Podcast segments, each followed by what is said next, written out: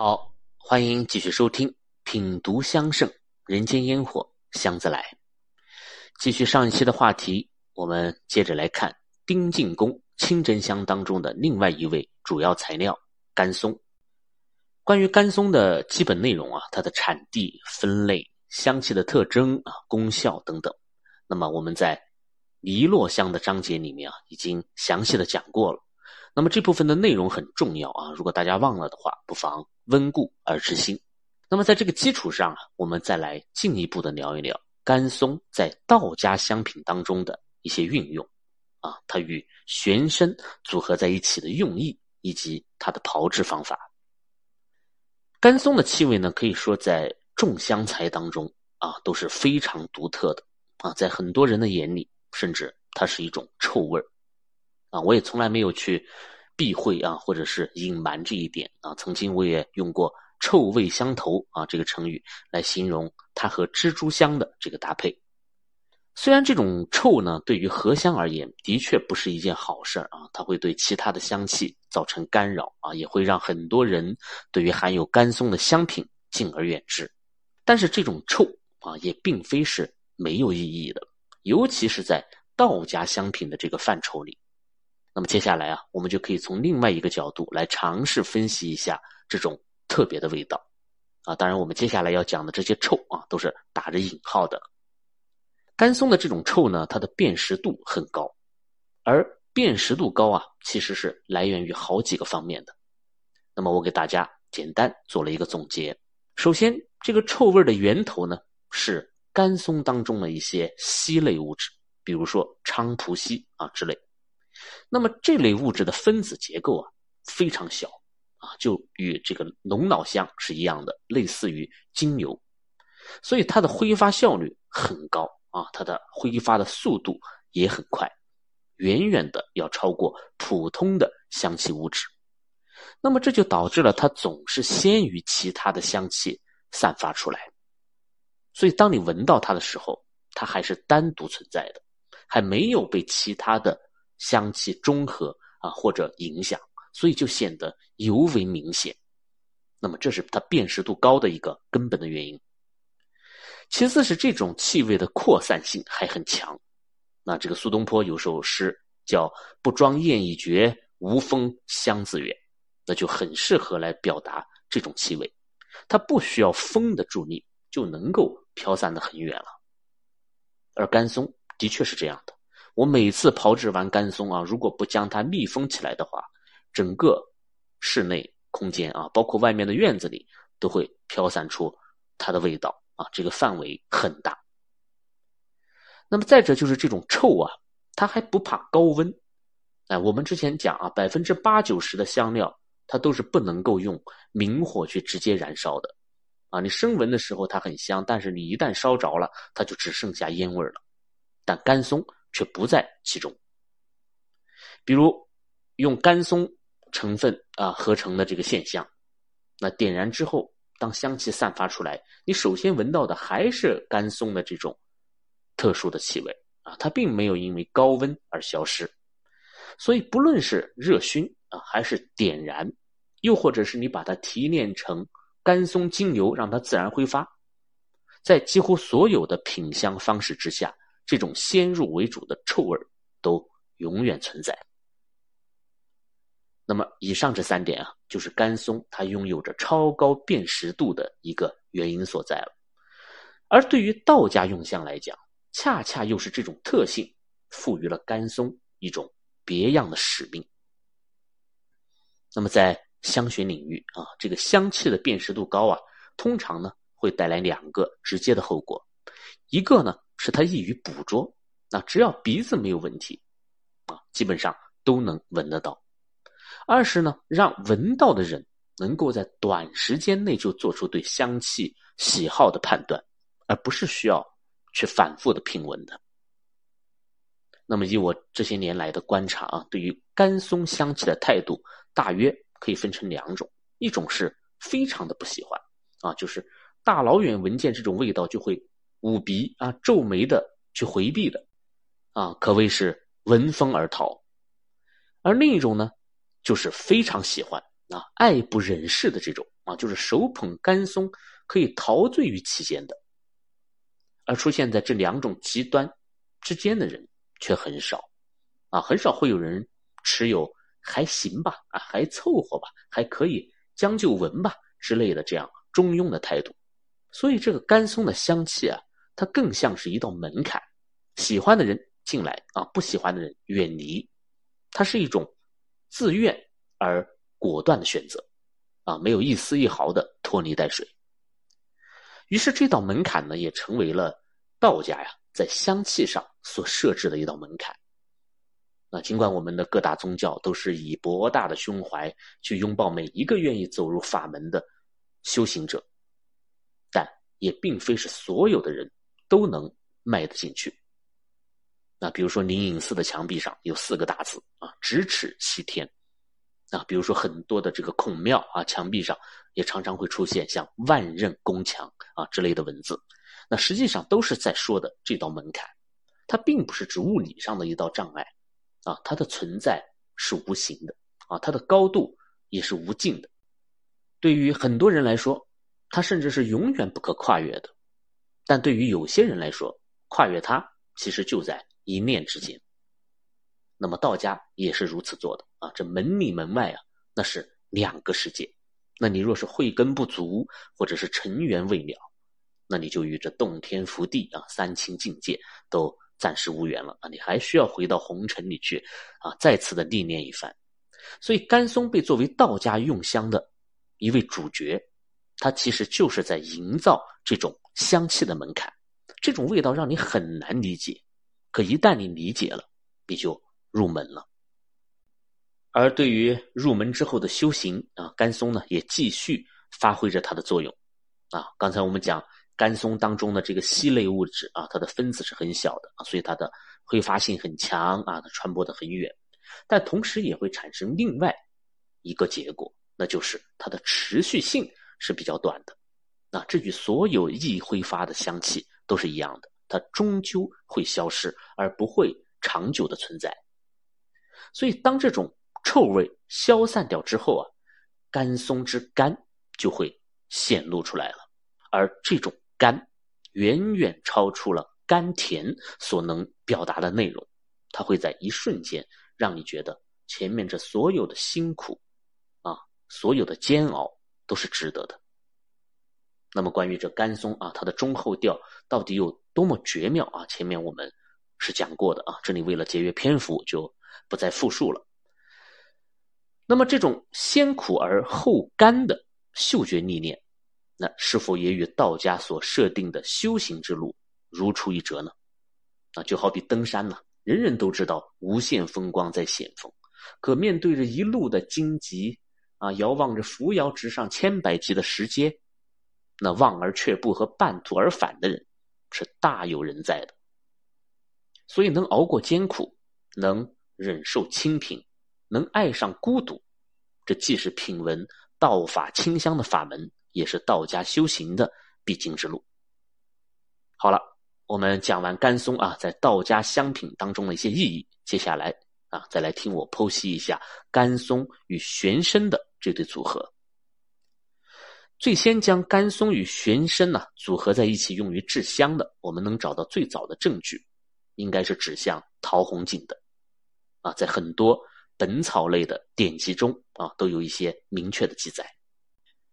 而在《香圣》卷十四“法和众妙香”的这个章节里呢，也摘录了来自宋人沈历所著的《香谱》当中的啊一则香方，它的名字叫“神仙合香”。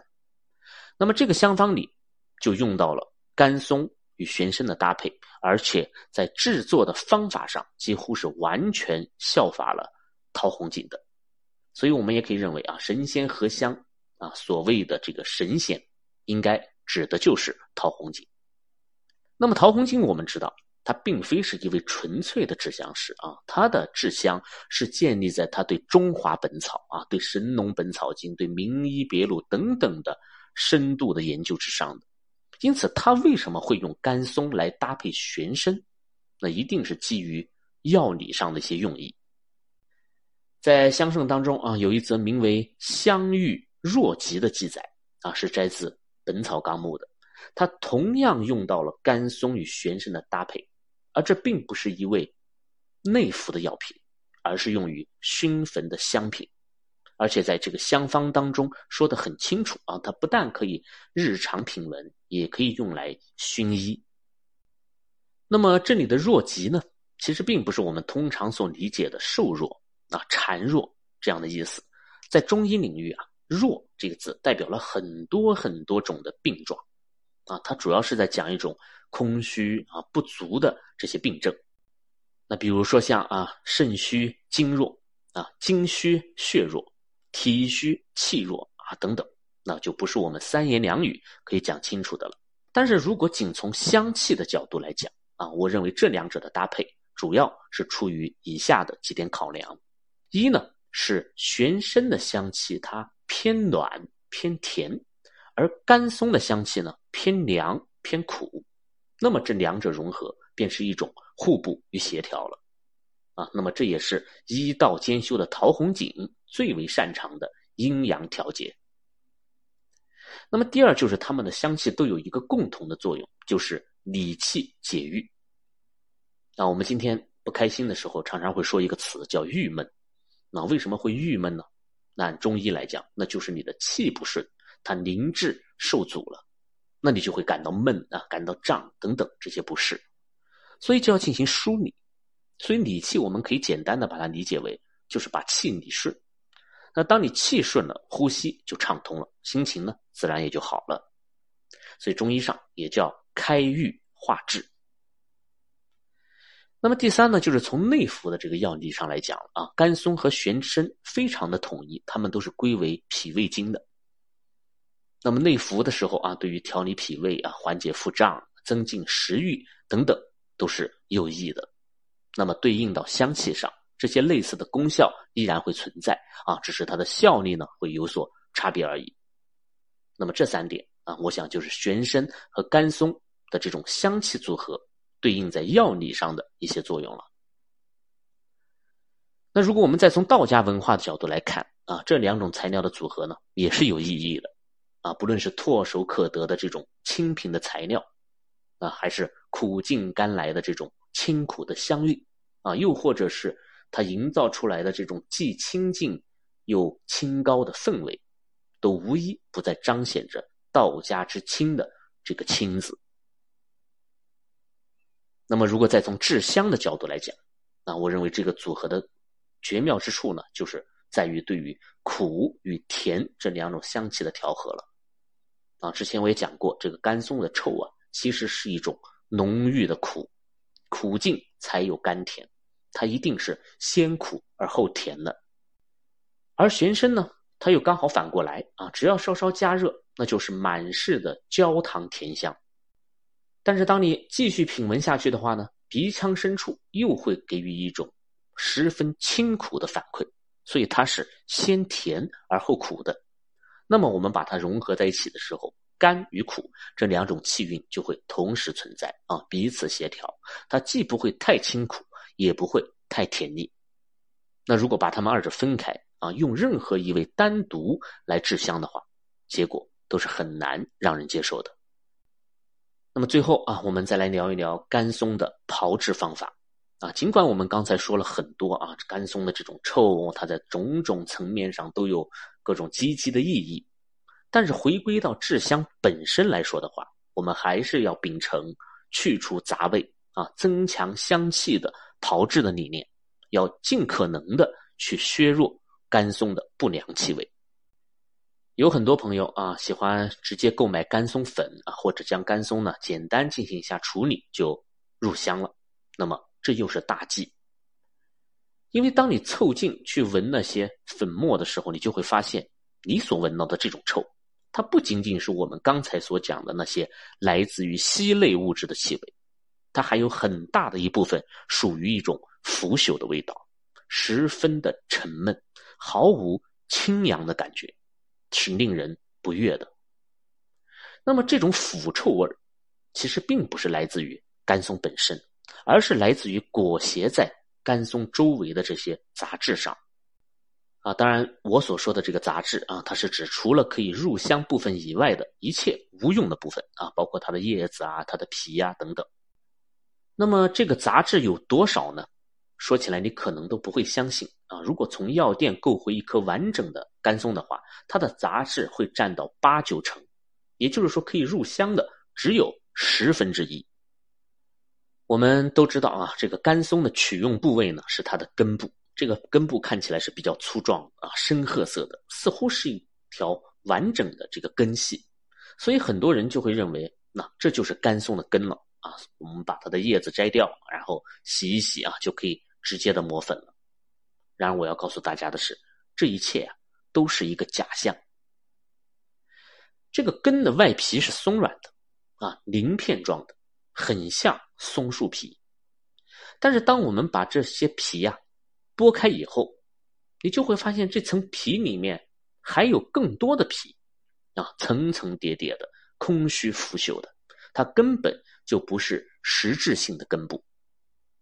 而在这些皮与皮之间的夹缝里，是大量的泥土沙石。这个时候，你就需要有一把小刷子啊，一边剥皮呢，一边把里面的这些杂质给刷出来。那么，我建议你可以找一只盘子来承接一下，这样你才能知道一颗干松里面到底会有多少的藏污纳垢。所以，千万不要去买干松粉。啊，尽管现在的商家都会宣称自己的干松是水洗干松，但实际上裹挟在内部的这些杂质啊是洗不掉的。你买到的将是一袋大约只有百分之十干松的沙土。那么，当沙土处理干净以后，你又会有新的发现了，就是原来看似粗壮的根部，其实并不是一条根，而是有很多条的这个根须。纠葛啊，缠绕在一起所组成的这些根有粗有细，有长有短，但无一例外的是，它们依然是被一层啊类似松树皮的这样的啊外皮所包裹住的。所以接下来的任务呢，就十分艰巨了，就需要拿出你的耐心和你的指甲啊，去慢慢的把这些更加细碎的皮一点一点的剥掉。那么一直到最后，真正的根才会出现。它的表面呢是黄色的，断面则是雪白的。那么对于制香师而言，这才是可以入香的干松。在古方当中，它又被称为干松蕊。啊，这个叫法其实很贴切啊，因为与旁边的一大盘剥下来的杂质相比，剩下的这些极细的根须，真的就如同花蕊一般娇柔。那这个时候，你一定要去闻一闻那些废弃之物，然后再来与这些清洁的干松蕊进行一次对比，你就知道什么叫腐臭，什么叫清苦之香了。那么到了这一步啊，我们就完成了对于干松的炮制，也尽最大的努力减弱了干松的不良气味，而剩下的呢，就是干松本尊的香气了。也许依然会有人不喜欢。但这就是它的特色啊，我们不需要，也不能够去改变它。当然，在部分的香方当中啊，也会出现将干松用酒浸泡，然后再焙干的做法啊。但按照我的经验来讲啊，不建议这样去处理。虽然乙醇会将这些烯类的物质溶解掉，但其他的香气也会受到很大的损失。那么利弊权衡之下啊，就有些得不偿失了。好了，我们借由丁进宫。清真香啊，把甘松、玄参这两款道家用香的常用材料做了一个仔细的讲解，但这依然不是道法清香的全部内容。下一讲我们就来聊聊另外一个极具代表性的道家香方，它的香气曾经在北宋的皇家道观中空灵飞扬，它又用到了一位在整个香文化中都十分重要的新材料。而它背后的故事也值得我们前去探寻一番。它的名字就是汴梁太乙宫清远香。好了，这期节目啊就聊到这里。本节目由喜马拉雅独家播出，谢谢你的收听，我是见闻香堂青花家子，我们下期再见。